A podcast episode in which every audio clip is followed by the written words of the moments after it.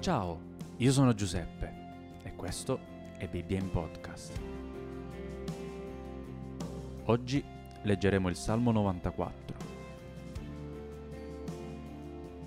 O Dio delle vendette, o eterno Dio delle vendette, risplendi. Levati, o giudice della terra, e rendi la retribuzione ai superbi. Fino a quando gli empi, o eterno, fino a quando gli empi trionferanno? Vomitano parole e fanno discorsi insolenti. Tutti gli operatori di iniquità parlano con arroganza. Essi frantumano il tuo popolo eterno e opprimono la tua eredità. Uccidono la vedova e il forestiero e mettono a morte gli orfani. E dicono, l'Eterno non vede, il Dio di Giacobbe non intende. Cercate di capire, o insensati fra il popolo. E voi sciocchi, quando diventerete savi? Colui che ha piantato l'orecchio, non ode egli. Colui che ha formato l'occhio, non vede egli. Colui che corregge le nazioni, non le punirà, lui che insegna all'uomo la conoscenza. L'Eterno conosce i pensieri dell'uomo e sa che sono vani.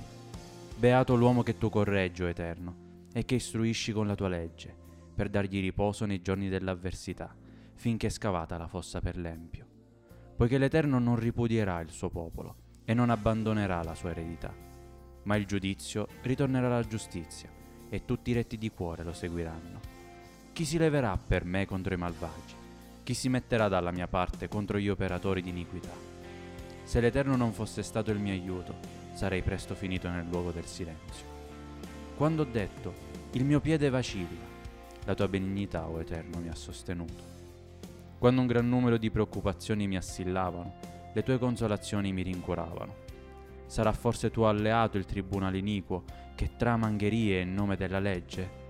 Si radunano assieme contro l'anima del giusto e condannano il sangue innocente. Ma l'Eterno è la mia fortezza e il mio Dio è la rocca del mio rifugio. Egli farà ricadere su di essi la loro iniquità e li farà perire per la loro malvagità. L'Eterno, il nostro Dio, li distruggerà. Ciao, io sono Giuseppe e questo è stato Bibbia in Podcast.